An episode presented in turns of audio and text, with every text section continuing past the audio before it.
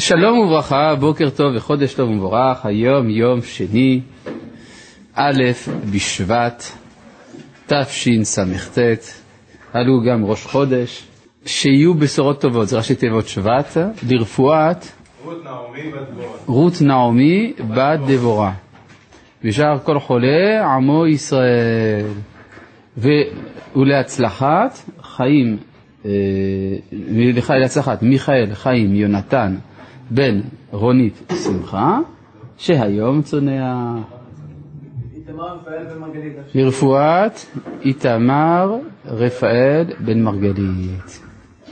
טוב, ובכן רבותיי היקרים, אנחנו ממשיכים בלימודנו המרתק במבוא לתפילה, ואנחנו הגענו, אם אני זוכר טוב, אל ברכות הבקשה. כן, בבקשה.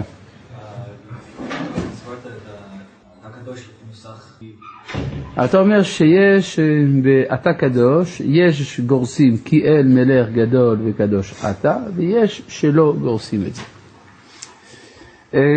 כי זה רק פירוש בעצם. וקדושים בכל יום וחסל. למה היה לו חסל? כי אל מלך גדול וקדוש אתה. גדול, הכוונה מתגלה, קדוש, הכוונה נבדל. אז לכן זה בעצם חזרה על מה? מתגלה, כן, גדול זה מתגלה, קדוש זה נבדל. גם כן הסיומת, האל הקדוש או המלך הקדוש, גם היא דו משמעית, כן? המלך קרוב, האל מופשט.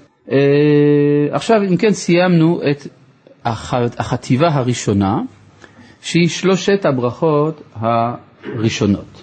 נכון? שלושת הברכות הראשונות בעצם הם כמין מבוא, הם כמין שבח. אומרת הגמרא, מדוע משבחים לפני שמבקשים? כי זה לא יפה לבקש בלי לשבח. למה מודים אחרי הבקשה? כי זה לא יפה לקבל בלי להודות. מכאן אתה למד שמהו החלק העיקרי של התפילה? הבקשות. זה עניינה של התפילה, זה לבקש. לא לשבח או להודות, אלא לבקש. כן. למה ממי שלא מברכו ישנו לבצע? מי שמתכוון לברכות לברכות אמצעיות? לפי זה, מובן, מדוע מי שלא התכוון לברכה ראשונה, לא יצא. שהרי בברכה ראשונה הוא יודע לפני מי הוא מתפלל. מובן? טוב. אם כן, הברכות האמצעיות הן העיקר. כמה ברכות אמצעיות יש? שתים עשרה שהם שלוש עשרה. עם ברכת המילים, כנגד שבטי ישראל. אם הברכה הראשונה היא של אברהם, השנייה של יצחק והשלישית של יעקב, אז יש לכם שנים עשר שבטים, שהם שלוש עשרה שבטים, באמצע. מובן? בגלל ברכת המינים, שנוספה מאוחר יותר. כמו שתפילת שמונה עשרה, יש בה תשע עשרה ברכות. כן? בסדר? אז מה הם הברכות האחרונות? כנגד משה, אהרון ודוד, נכון? או כנגד יוסף, איך שתרצו. ובכן, הברכה הראשונה, יש גם סדר לברכות. מתחילים מן הדעת, אחר כך תשובה וכו' וכו'. יש היגיון פנימי לסדר הזה, עד כדי כך שהגמרא אומרת שמי שלא אמר את הברכות לפי הסדר, הפוסקים אמרו את זה בעצם, שמי שלא אמר את הברכות לפי הסדר, לא יצא ידי חובתו. מדוע? בגלל שלסדר הזה יש טעם. למרות שייתכן שבימי בית שני, הסדר לא היה מבורר כלל וכלל. הרי כתוב ששמונה עשר ברכות, תיקן אותם שמעון הפקולי ביבנה על הסדר. מה פירוש הדבר שהוא תיקן על הסדר? שהוא תיקן את הסדר שלהם. זאת אומרת שלפני שמעון הפקולי, היה בלגן. כל אחד אמר מה שהוא רצה, כלומר שלוש ברכות ראשונות, שלוש ברכות אחרונות, אבל באמצע כל אחד אמר מה בראש שלו. וזה משום שבזמן שבית המקדש קיים, עדיין סומכים במידה מסוימת על האינטואיציה של המתפלל. אבל משעה שחרב המקדש, האינטואיציות האלה נעלמות, לכן צריך לסדר את הנפש הישראלית. שואלת הגמרא, מה זאת אומרת? וכי זה לא אנשי כנסת הגדולה שתקנו? אומרת הגמרא, יסדום, שכחום וחזרו ויסדום. כלומר, בהתחלה אנשי כנסת הגדולה כן תיקנו לפי הסדר, נשכח הסדר והוחזר. תמוה מאוד, נכון? מה זאת אומרת הזוגות, יוסף בן יועזר, יוסף בן יוחנן, לא ידעו להתפלל, כן? שמעון בן שטח ויהודה בן טבעי, הם לא ידעו. עד שבא שמעון החקולי, באמת. משכנע? לא, כלומר שהשכחה הזאת... אז יש פה איזה כוונה מאחורי הדברים. פשוט מאוד, אנשי כנסת הגדולה, מתי הם פעלו? בן ובן. בתחילת, כלומר, ב... בתחילת מלכות פרס. אז פעלו אנשי כנסת הגדולה. חלק מהתקופה שלהם זה התקופה של לפני המקדש, והם המשיכו לפעול אחרי שהמקדש השני נבנה. זאת אומרת, בזמן הגלות אמרנו, כן צריך להקפיד על הסדר. אז בהתחלה הם סידרו, כי עוד לא היו בגלות. נבנה המקדש, הסדר הפסיק להיות חשוב, ולכן בימי שמעון החקולי היה צריך להחזיר אותו. מובן? עכשיו זה יותר ברור. עכשיו הייתי רוצה לה... כן. על מה? עכשיו כשהכנסת הגדולה, תקופת כנסת הגדולה זה בעצם סוף הנבואה. וזה בעצם כבר חורבן בית ראשון. אז באותו זמן זה כן היה מדוקן? כן. ואז? אולי נזכיר קצת ככה, נעשה ציור כדי שיהיה ברור בדיוק על מה מדובר, מבחינת ציר הזמן. הקו הזה הוא ציור סכמטי ולא כל כך אסתטי של ציר הזמן. אנחנו נפנה מימין לשמאל, כאן העבר, כאן העתיד. כאן חורבן בית ראשון. כאן חמישים ואחת שנה. זה מלכות בבל. כאן תשע עשרה שנה, אתם רואים שזה לא פרופורציונלי, מלכות פרס לפני הבית. כאן בניין בית שני. כאן מלכות פרס לפני הבית. עד כאן ברור? זה וזה ביחד, זה נקרא גלות בבל, וזה שבעים שנה. עכשיו ברור? כלומר, גלות בבל מסתרעת בחלקה על מלכות פרס, ומלכות פרס יש גם לפני הבית וגם בפני הבית. עד כאן ברור? אה, איפה פעלו אנשי כנסת הגדולה?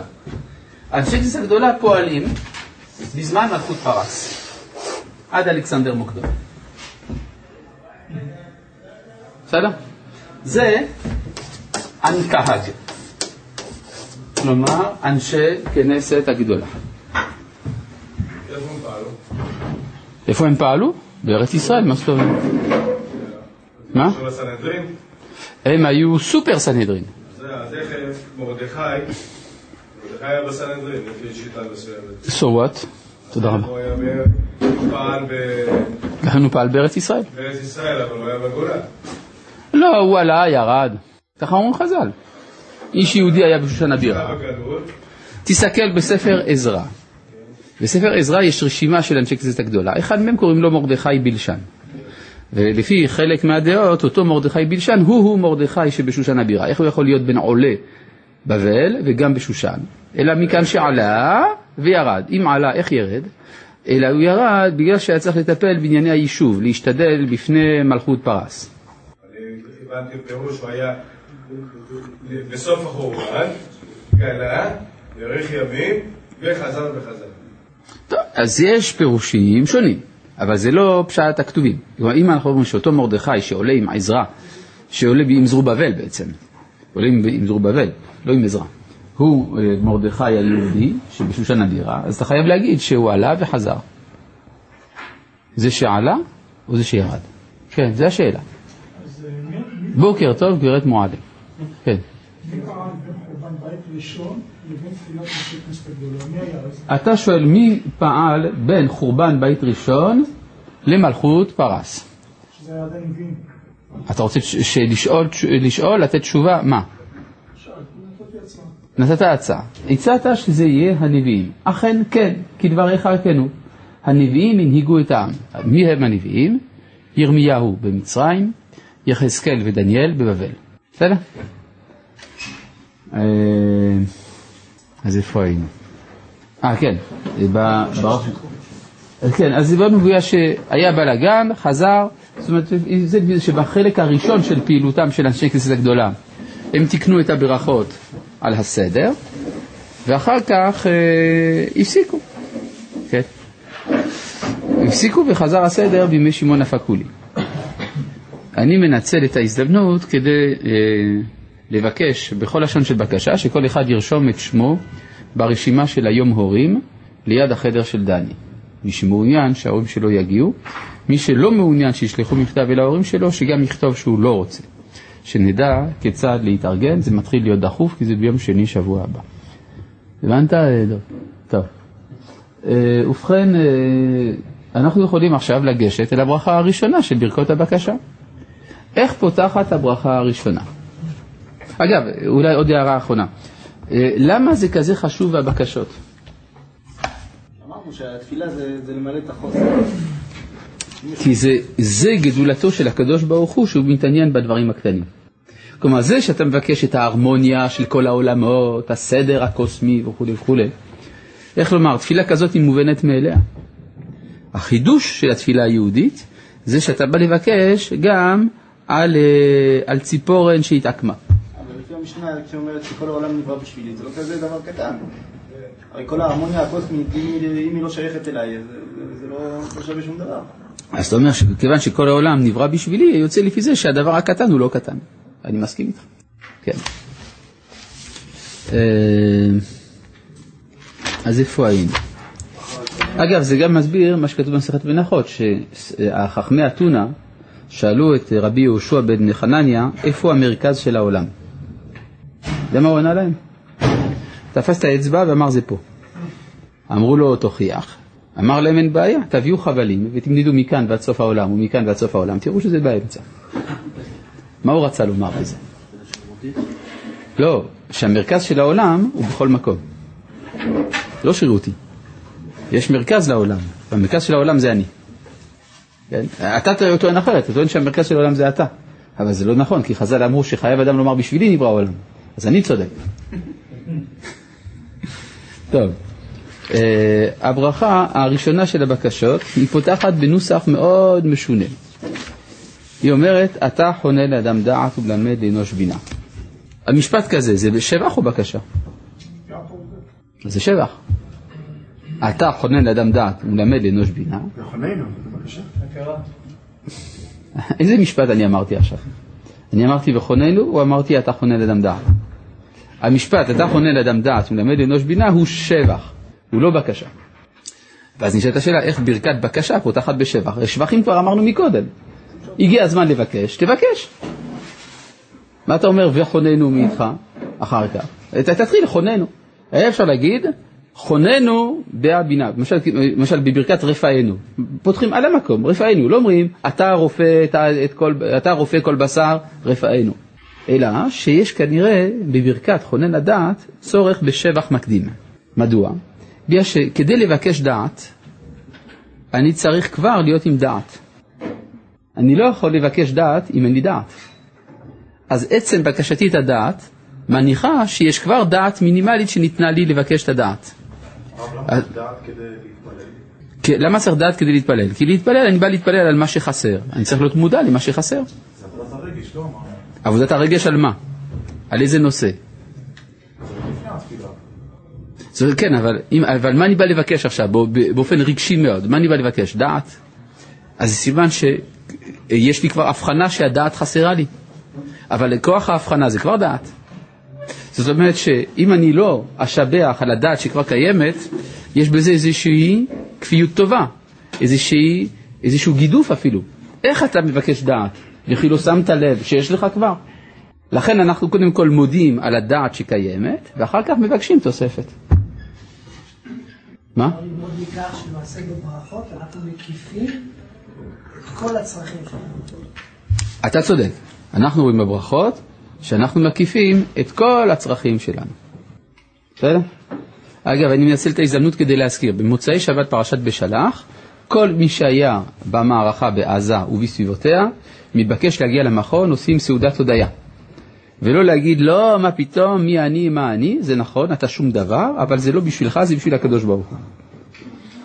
כולם, כולל כולם, מגיעים מוצאי שבת בשלח למכון, לא רק אתם תהיו, גם התלמידים האחרים שלא היו במערכה, יבואו להשתתף בהודעה לשם. כן, בבקשה. אבל הבנתי שאומרים להם, כשמתפעלים הקדוש ברוך הוא ואומרים לו, אתה גיבור וכו', ואתה נדע, אז מפתח באדם הכרה שהוא חונן לדעת. נו, אז מה? פשוט כשלא מגיעים לדעת המגיעים, שאומרים למישהו למישהו אפשר להבין, כן, אבל אני שואל אותך, מדוע ברפאינו אתה לא אומר את זה? מדוע ברפאינו אתה פותח על המקום ברפאינו, ואתה לא אומר, אתה רופא כל בשר, רפאינו. כלומר, מדוע אתה לא פותח בשבח? דווקא בדעת אתה פותח ולא ברפאינו. מה הסיבה שאני אמרתי? מה? אתה יכול לצאת את זה שאני מתפעל, אני בריא. לא, אדם יכול להתפלל כשהוא חולה. אדם מתפלל על רפואה. לא, אתה אומר שכל זמן שאדם חי זה נקרא שהוא בריא. זה לא נכון. כי אדם חי דווקא הוא בדרך כלל חולה. ברמה זאת או אחרת. כן. כמו שהיו אומרים, כמו שרב שלמה זלמן לא ירבך פעם אמר, אני חושב קצת בבדיחות הדעת, לגבי תעניות של נשים בירושלים. הוא אומר שבירושלים, בצעירותו, הוא לא זוכר שאישה הייתה מתענה. למה? בגלל שהיא הייתה או ילדה קטנה, או בהיריון, או מנקת, או זקנה, ואם לא, אז סתם חולה. כן. טוב, אה, בואו אה, נתחיל עוד פעם. אתה חונן לאדם דעת. מה המשמעות של חונן? חינם. חינם, כן? כלומר, חונן זה חינם. כלומר, יש נקודת מוצא ראשונית שיש לי קצת דעת, והדעת הזאת ניתנה במתנה. אפשר אפילו להגיד כך. אתה חונן לאדם דעת, אם אין לך דעת אתה לא אדם. כלומר, ההגדרה של האדם זה היותו בעל דעת. אין דעת זה לא אדם. כתוב, אתה חונן לאדם דעת. היית צריך להגיד, אתה חונן דעת. אבל למה צריך להדגיש פה את היותי אדם? כן? וכי אתה אומר, רופא אדם אתה, כשאתה מדבר על רופא חולים, ומתיר אסורים. אתה לא אומר, אתה רופא אדם חולה, או אתה מתיר אדם אסור. ההדגשה של המילה אדם, כלומר, הצורך להביא את המילה אדם, מגלה לנו שזה שייך להגדרה של האדם. אגב, זה מסביר מדוע אדם הראשון כל כך רצה דעת, כי הוא רצה להשלים את האדמיות שלו. לכן, הוא אכל מעץ הדעת. מה, לא היה לו בהתחלה? היה לו קצת דעת, הוא רצה יותר. הוא רצה לחכות שהקדוש ברוך הוא ייתן לו, כי אתה חונן אדם דעת. מה רצה אנוש? הוא רצה בינה. חסר לו בינה. אתה חונן אדם דעת, הוא מלמד לאנוש בינה. כן. מה פירוש המילה דעת? דעת פירושו הפנמה. הפנמה. מה? נכון. כלומר שאדם מסוגל להתחבר אל ידיעה באופן שהיא מאוחדת איתו. זה נקרא דעת. מה? יש כל מיני ידיעות שעוברות לנו בראש. אבל הן לא דעת. בגלל שהם עוד לא הפכו להיות חלק אינטגרלי שלנו. למשל, כשאני מסביר לך משהו בשיעור, ואתה אומר, רגע, זה עוד לא נכנס. כלומר, יש ידיעה, אבל זה עוד לא דעת. לא, כי אתה שמעת מה שאני אמרתי. אתה שמעת מה שאני אמרתי, אולי אפילו הבנת את המהלך, אבל זה עוד לא חלק ממך. יש שלב שבו הדבר הופך להיות חלק אינטגרלי של האישיות שלך. זה נקרא דעת.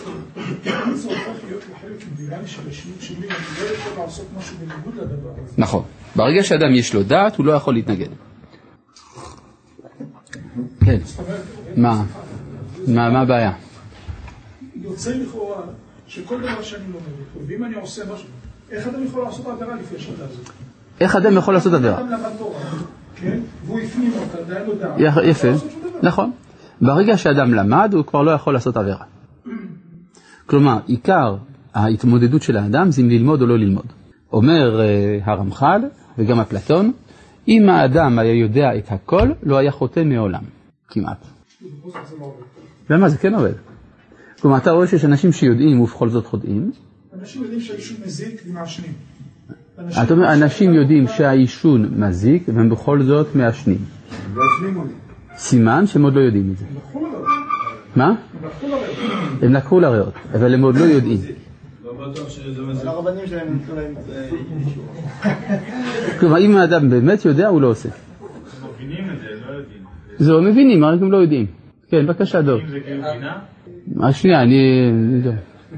הרב אמר שאתה חונה לאדם דעת. נו. צריך להיות בשונה אם הוא מתיר אסורים, אבל איפה... אז זה יכול להיות שהוא מתיר חיות? כן. מה יש לתת חיה? אנחנו נתחיל לשחרר את התנבולות מהעלול? למשל. רגע, שלום לרב. גם כדי לבקש ברכה ופרנסה צריך שיהיה משהו בבטן. אז לכאורה גם בברכת השנים צריך לפתוח בעתה. אה, לא. יכול להיות שהבטן ריקה, ואני אבקש פרנסה. האם גם ביחונקה שבברכת כהנים משמעותו חינם, או שמה חן? אין שום הבדל בין חן לחינם. לאדם דעת ולאנוש בינה. ולפי הסדר, חוכמה, בינה ודעת. למי חוכמה? לשם? אה, לא. החוכמה זה לכל אדם באשר הוא אדם. כן. מה שלא של האדם, אז אולי אפשר לענות. אדם זה... השאלה ראשונה שלא נאמר ללמה, אבל לעניין אני חושב. למה? מישהו שואל על חוכמה בינה ודעת? לא, זה ששאל לגבי... שיש משהו בבטן? כן. מה הבעיה? כמו שיש משהו בראש. התשובה של רבני לא עולה, אני לא... נו, דבר. צריך להתחיל במשהו. כמו שאדם צריך להתחיל בדעת, אותו דבר צריך שיהיה משהו בדעת. לא מבין. אם אדם מבקש פרנסה, זה סימן שיש לו כסף? למה? אדם מבקש בריאות. סליחה, אדם שאין לו מה לאכול, אז הוא לא קיים. אדם שאין לו מה לאכול, הוא רעב. ואדם שאין לו דעת? אדם שאין לו דעת, אז הוא לא מבקש כלום. הוא לא מתפלל. ואדם שלא אכל מהעולם, גם לא יכול להתחיל לבקש. זה בדיוק בנקודה. אדם שלא אכל... זה מצא כלשהו. כל בקשה צריכה לבוא מצא כלשהו, שלפני זה אי אפשר לבקש. גם באוכל אותו דבר. בבקשה שני, גם אותו דבר לכאורה. הקיום זה לא נקרא פרנסה. זה שיש עצם קיום, אתה רוצה לומר. עצם הקיום, אחר כך מבקשים פרנסה. לפי אותה שיטה של הדעת, בדיוק אותו דבר. לא, הדעת, הדעת שיש לי בהתחלה, והדעת שאני מקבל בתוספת היא אותה דעת. מאותו מין, רק שיש יותר. מה שאין כן הקיום והפרנסה, אני חושב שזה שני דברים שונים. ככה, כן. הרב אמר שהחוכמה זה מיד לכל אדם, אבל גם הרב אמר לפני זה שהדעת זה מה שמאפיין לאדם. זאת אומרת, אם לך דעת אתה לא אדם. לא, לא, לא, לא. אמרתי שהדעת זה מאפיין את האדם באשר הוא אדם, ולא, ולא אנוש. כלומר, מה שאין כן החוכמה זה שייך לכל סוגי האנושיות, בין לאדם, בין לאנוש. מה? אתה נאנוש בינה. נכון, אז לאדם יש דעת, לאנוש יש בינה, ולכללות המין האנושי, בין אלה שהם אדם, בין אלה שהם אנוש, יש חוכמה. עכשיו, מה ההבדל? מה ההבדל? אני עוד לא יודע, כי אני עוד לא הגעתי להמשך. אם הייתי מגיע להמשך, הייתי יכול לענות על זה. מה? אני לא הבנתי את זה, האנוש שהוא עם הבינה. מה הקשר של אנוש עם בינה דווקא? מה האנוש רצה? אנוש רצה לכבד את הקדוש ברוך הוא, על ידי שהוא עובד עבודה זרה. נכון? אז מה חסר לאנוש? הבחנה. הבחנה בין עבודת השם לעבודת האלילים. הוא צריך בינה. שלום לכבוד הרב. אז לכל חוטא יש את הגנת אי הידיעה בפני משפט יום הדין. אני לא יודע מה זה יש את. לא אומרים את אחרי יש, קודם כל. נכון? לא, באמת. לא אומרים יש את, אין את. לא קיים בעברית.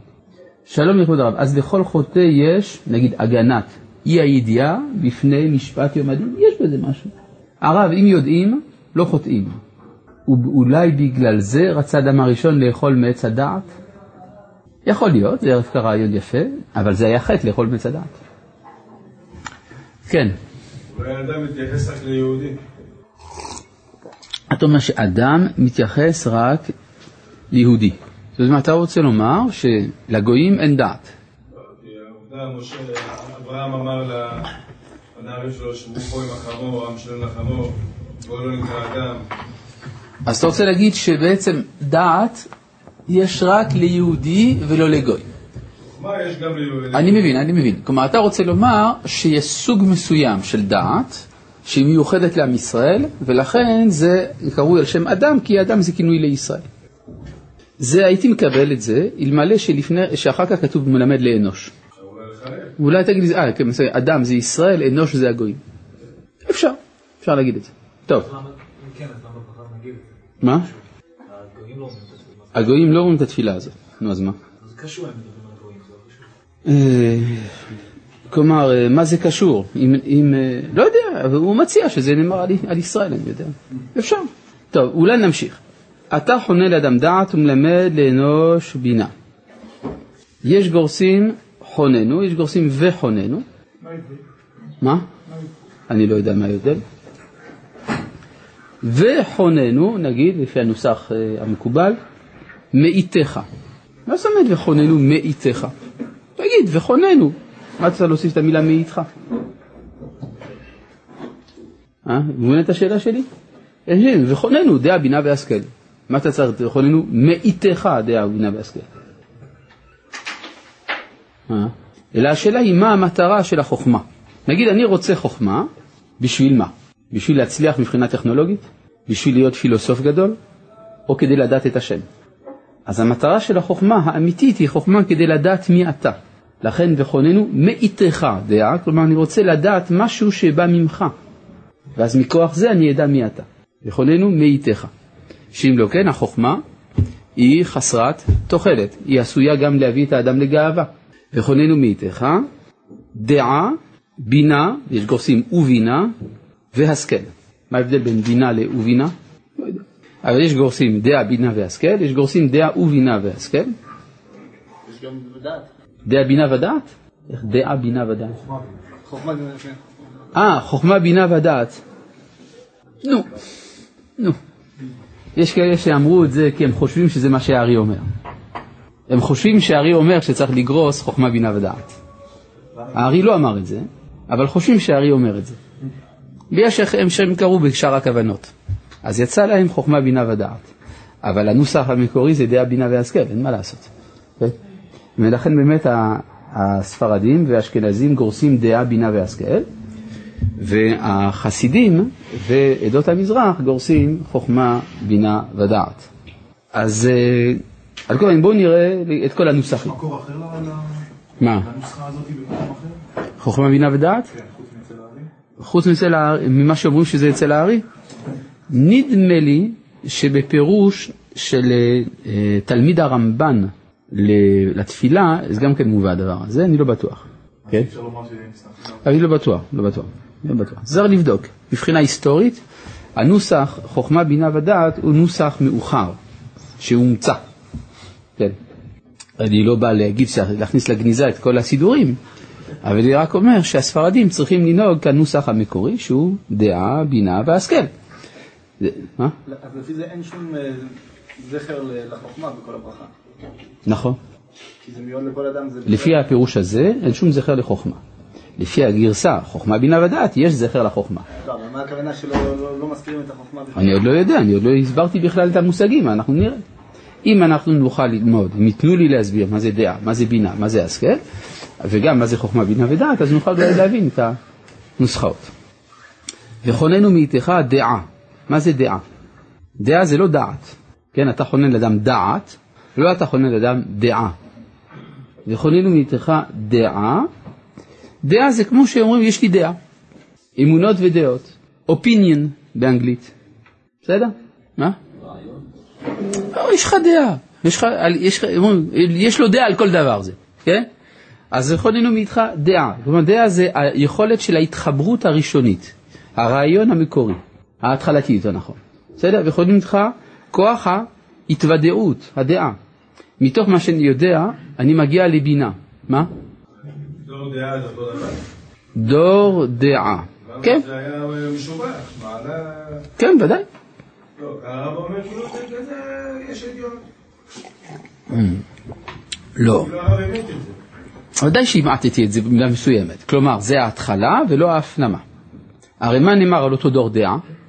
ולא נתן השם לכם לב לדעת. נכון? ועיניים לראות ואוזניים לשמוע עד היום הזה. זה נאמר בשנת ה-ארבעים. אז הוא היה דור דעה, אבל הוא דור דעת. דור דעה במובן הזה של, הוא הדור שמתחיל את המהלך של הדבקות. זה מאוד גדול להיות ראשוני, אבל זה רק ראשוני. בסדר?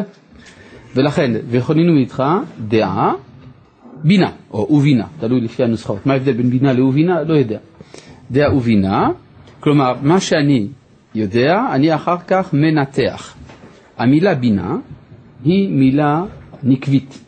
זה הנקבה של, של בין. בין. מה זה בין? בין זה לזה. כלומר, זה הכוח של ההבחנה. בינה, הכוח לומר בין.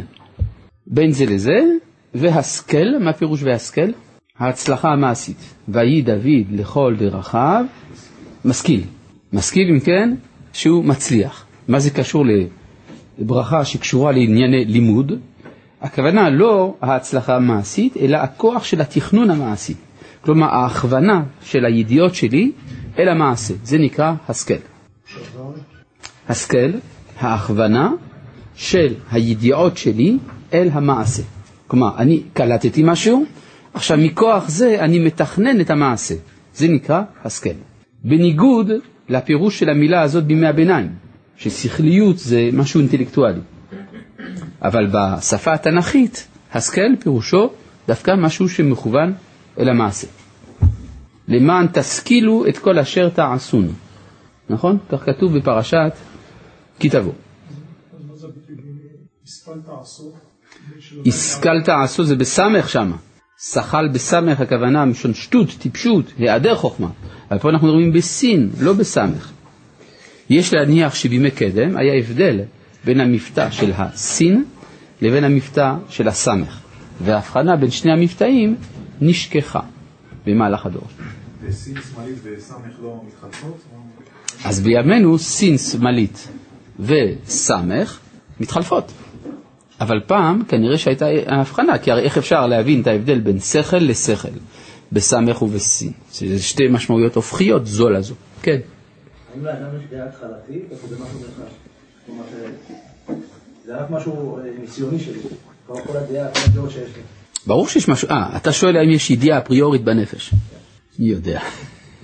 זה דבר שניסו כל גדולי הפילוסופים לפתור אותו ולא הצליחו. מה היהדות אומרת? מה היהדות אומרת? לא יודע. נראה לי שהיהדות היא דווקא סובייקטיביסטית, אבל אפשר גם על זה להתווכח. הרב קוק אומר שהיהדות היא סובייקטיביסטית, שהיא סבורה שכל ההכרות הן יחוסיות סובייקטיביות. כן? איך הוא אומר את זה? היה איזה... כשאתה מבקש, אתה מבקש מה... אתה ברוך הוא אובייקטיבי לחלוטין. אתה מבקש כביכול איזשהו מקור... מה? הוא מדבר. הוא רואה את העולם בצורה אובייקטיבית, הקדוש ברוך הוא. זה נכון. הקדוש ברוך הוא רואה את הדברים בצורה אובייקטיבית. זה מאיתך, מבחיננו מאיתך, זה כאילו לא הגיוני. כי בסופו של דבר זה החוויה הסובייקטיבית שלי. מה שאתה אומר, זה שאלה חדשה, רק איפה אגרות ראייה א'? היה פה א', נעלם. סקנדל. טוב, מה נעשה? לא, תעזוב, תעזוב. נסתדר גם בלי זה. אתה שואל איך אפשר להגיע לידיעה, לידיעה של השם. הרי זה כאילו לבקש חתיכת אובייקטיביות בתוך נפש סובייקטיבית. נכון? התשובה היא שאומנה מבחינה פילוסופית אין בידינו להגיע לשום ידיעה אובייקטיבית. אבל ריבונו של עולם הוא לא מוגבל על ידינו. והוא יכול להעניק לנו את הידיעה האובייקטיבית. תבין מה שאני אומר? כלומר, נאמר ככה, איך אמר אברהם, לשני, לשני מלוויו. ויאמר אברהם לנעריו, שבו לכם פה. מה זה פה? איפה זה פה? בעולם. בעולם, יפה. כלומר, אתם תישארו בעולם. עם החמור. כלומר, אתם והחמור, פחות או יותר אותו הדבר. מה זה האדם? האדם זה חמור מפותח, אבל זה רק חמור. כשם שהחמור הוא חומרי, גם אתם. התפיסה שלכם היא חומרית.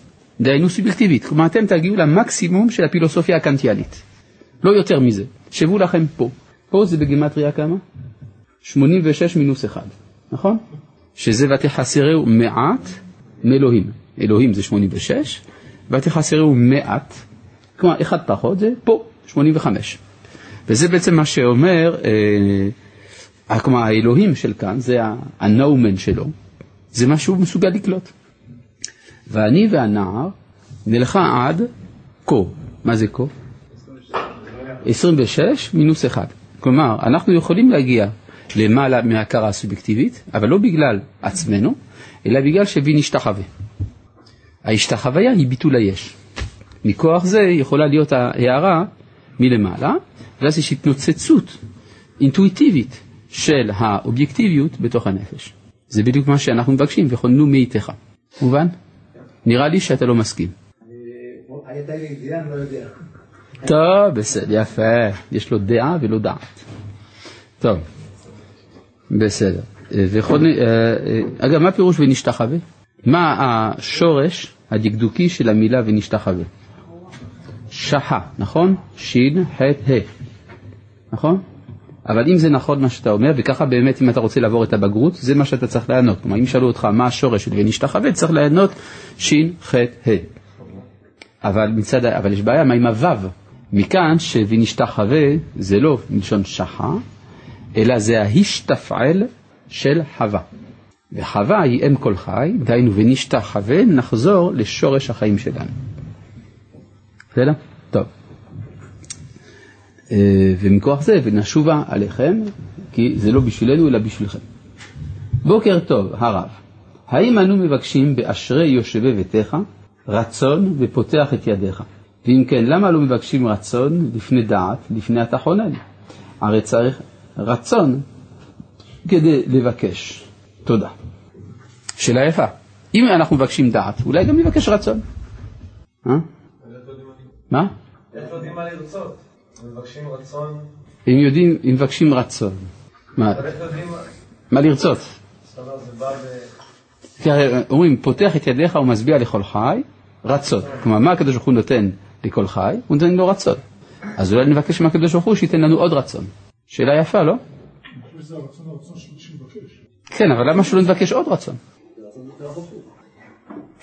כן, הרצון נובע מהבחירה החופשית. אני חושב שאנחנו מבקשים רצון בברכת שמע קולנו. האם כל ברכה, האם כל ברכת בקשה היא כנגד שבט, כנגד, היא כנגד שבט לפי סדר הולדתם, ראובן דעת, שמעון תשובה וכן הלאה.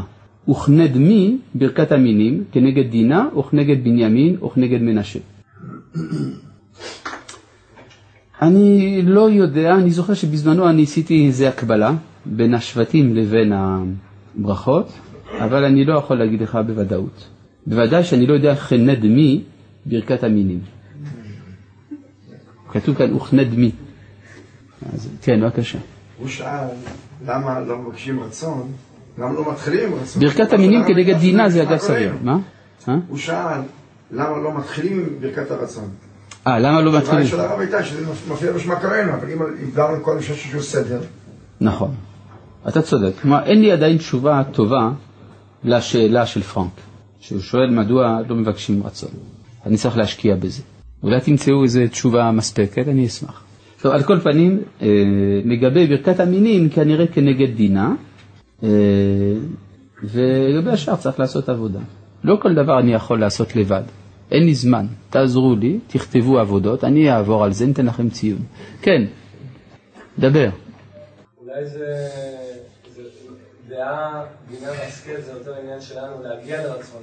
לא רוצה להפעיל איתנו בכפית הרצון, רוצה שהרצון יבוא משהו מאיתנו. כן, אבל איפה דעה, בינה והשכל זה רצון? דעה, בינה והשכל זה הכרות אינטלקטואליות. בדיוק, שמשם נוליד רצון, שאנחנו נוליד הרצון מהדעה, בינה והשכל, שנרצה לרצון. אה, יפה, הנה, רעיון יפה. אתה אומר שדעה, בינה והשכל מולידים רצון, לא סתם רצון לא מבוקר, אלא רצון שלא... כן. נכון. אם לא, אז אנחנו נהיה רובוטים. יפה, הסבר יפה, מתקבל על הדעת. כל הכבוד. כן, דוב. רק להוסיף יותר ממה שהרב אמר לפני זה, על זה שאם כל אדם באמת יודע, אז לא היה אפשר לחטוא. למה לא היה אפשר לחטוא? כי הרצון היה משהו שהוא ברור מאליו. נו. נראה לי לבן אדם שהוא לא יכול שלא לרצות את זה כאשר הוא יודע את זה.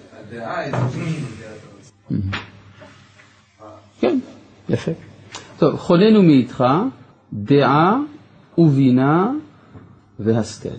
אה, כאילו הוא מבקש ממני לתת שיעור בקיצור.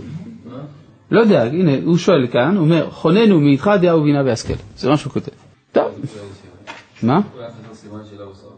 שאתה תעציר הרוח של הרב. בקיצור, רוצה ממני משהו. טוב. חוננו, או וחוננו מאיתך דעה ובינה והשכל. עכשיו, בואו נראה את הביטוי השני. לפי הגרסה המאוחרת, הבנויה על הבנה מסוימת בכתבי האריזה, אה, רוצה להגיד שנוסח תימן בלדי. חוננו מאיתך דעה ובינה והשכל. אה, יפה. מעניין, נוסח הספרדים זה וחוננו מאיתך דעה ובינה והשכל. הספרדים שמים שני ובים.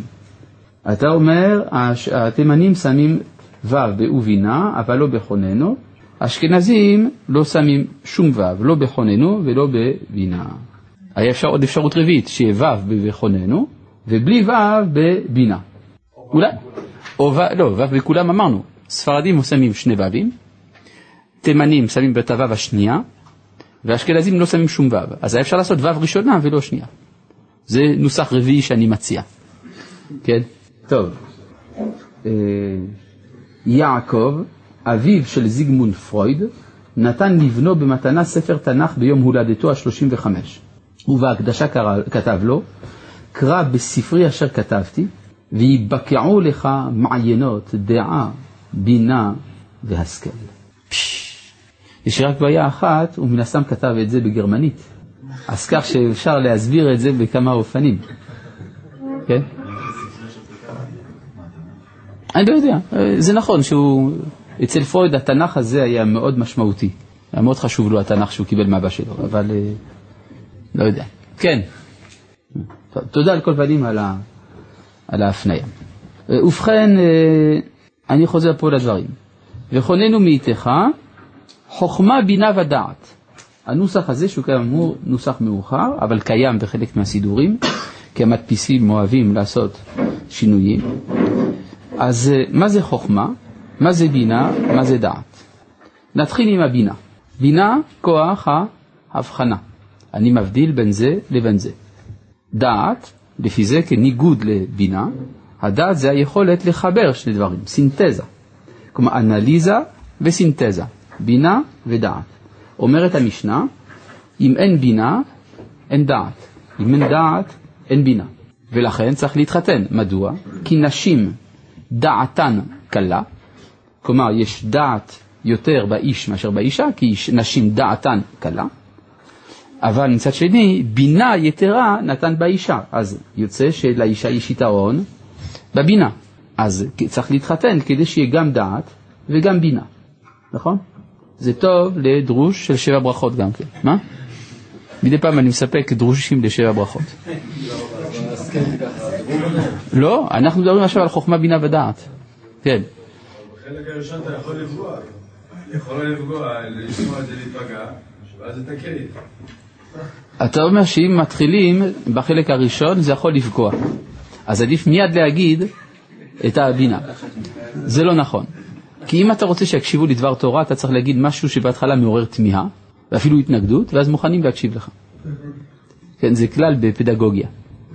ואני קצת משתמש בזה לפעמים. עכשיו, לגבי חוכמה, חוכמה זה מיוחד לכל המין האנושי באשר הוא בין נשים בין גברים. שהרי מצאנו את הביטוי חכם או חכמה באופן שווה בין אצל גברים, בין אצל נשים בתנ"ך. נכון? זאת אומרת שחוכמה זה עצם המפגש עם הדבר, והדבר שאני נפגש איתו, מהותו אפשר לומר, זה מתפרט אחר כך לבינה ודעת. במילים אחרות, החוכמה פה מקבילה למה שבנוסח האחר קראנו בשם דעה.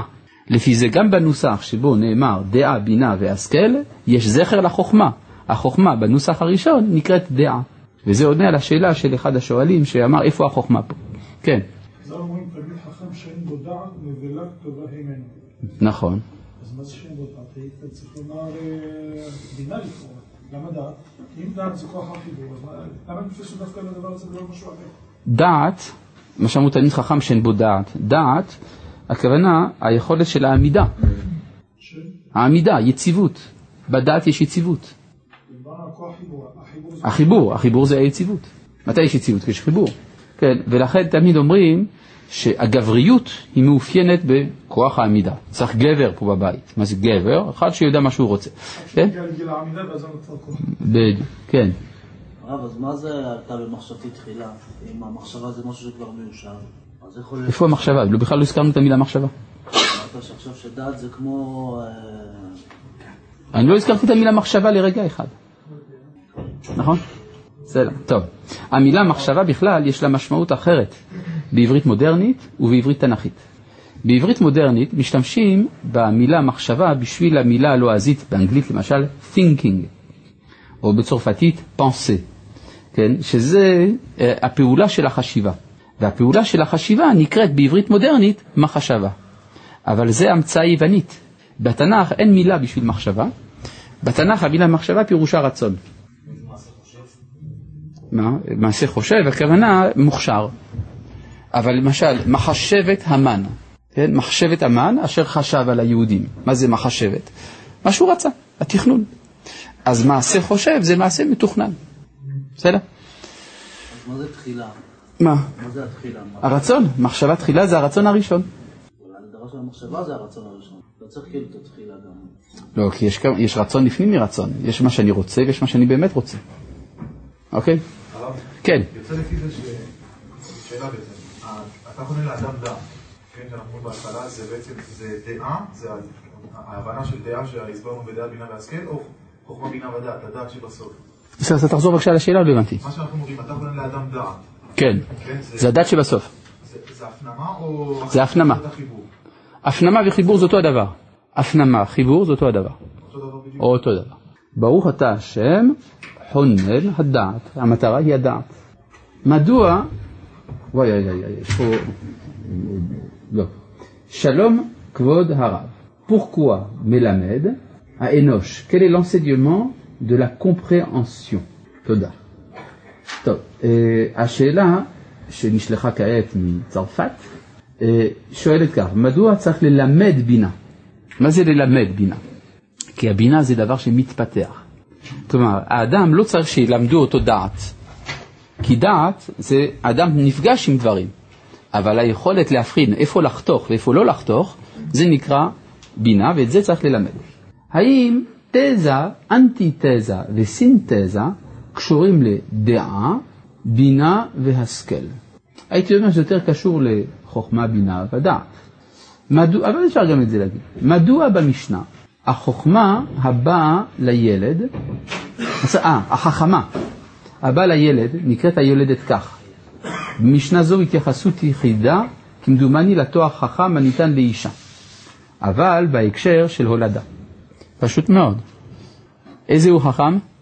הרואה את הנולד. אז המילדת היא רואה את הנולד, לכן היא נקראת חכמה, נכון? אגב, איך נקראת היולדת? חיה. חיה. כן, לפי הקבלה, בספירות, ספירת החוכמה, התוכן, האור של ספירת החוכמה נקרא חיה. כן, בנפש רוח נשמה חיה יחידה, זה הולך ביחד. אז מי שמקבל את החיות נקרא חכם. אגב, ראינו את הביטוי, האישה החכמה, זה מובא בכמה מקומות בתנ"ך. כן? וכל אישה חכמת לב וכדומה, כן? לא, הרב פעם הזכיר שזה זה המקור של המילה בצרפתית, איך מתרגמים... סאז' פעם, כן, נכון, נכון. טוב, אני לא בטוח שזה ההתייחסות היחידה במשנה, אתה בטוח? שחכם ביחס לאישה נאמר רק ביחס למיילדת? לא, לא, מחפש במשנה, שהביטוי חכמה נאמר על אישה, הוא אומר רק במשנה, כן? רק ביחס למילדת. אני לא זוכר, אבל גם גדול החכמים היוונים, אביהם של כל החכמים, סוקרטס, אמר על עצמו שהוא מילדת.